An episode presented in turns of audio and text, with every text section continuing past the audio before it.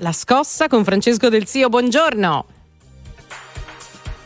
Allora Francesco, insieme a te oggi parliamo di un... Allora, io, insomma, siamo rimasti, insomma, molti di noi un po' stupiti quando abbiamo letto che è stato approvato un decreto che da alcuni è stato chiamato il decreto Ferragni. La cosa ci ha fatto un po' sorridere, in ogni caso un decreto che parla di beneficenza a proposito di sicuramente la storia che ha riguardato Chiara Ferragni, ma in generale tutto quel, secondo la Ferragni stessa, che ha commentato vuoto normativo che su questo tema esisteva.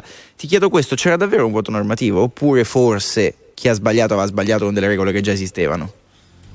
Allora, più che un vuoto normativo c'era un vuoto informativo, nel senso che evidentemente moltissimi consumatori non riuscivano bene a capire nel caso di prodotti venduti il cui ricavo andava da azioni di beneficenza, non riuscivano bene a capire quanto davvero questi soldi, quali e quanti di questi soldi andassero poi ad iniziative benefiche. Quindi più che un vuoto normativo, in realtà il reato di truffa, di truffa aggravata, che poi è quello che viene contestato alla Ferragni, esisteva già, era molto importante e molto importante dotare i consumatori di strumenti che consentano loro di sapere.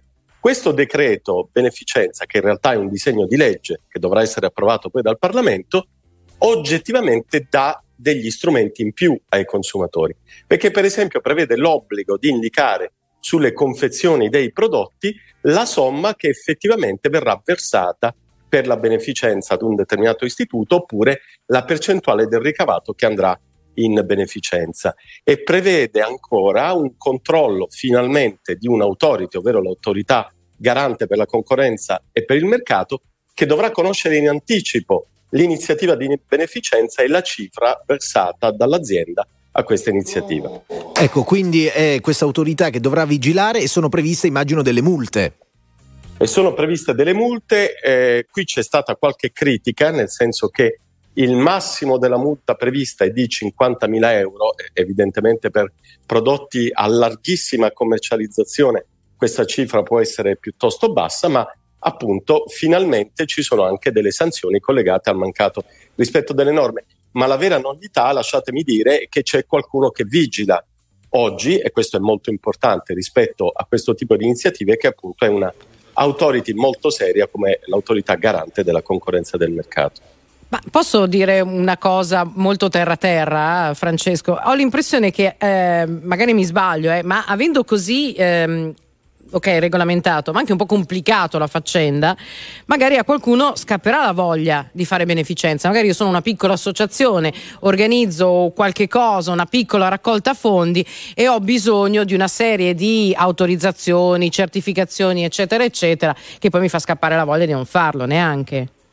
Ma eh, questo è un dubbio che in Italia è sempre legittimo, è assolutamente ricorrente.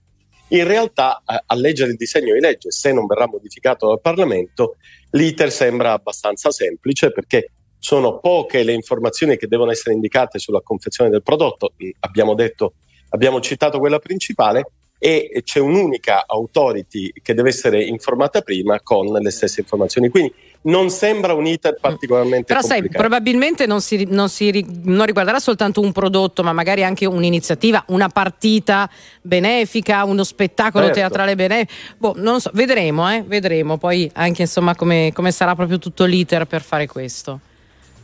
Allora, grazie, grazie a Francesco Del Sio. La scossa torna venerdì prossimo. Buona settimana e buon lavoro, Francesco. Grazie, buona settimana a tutti. Ciao.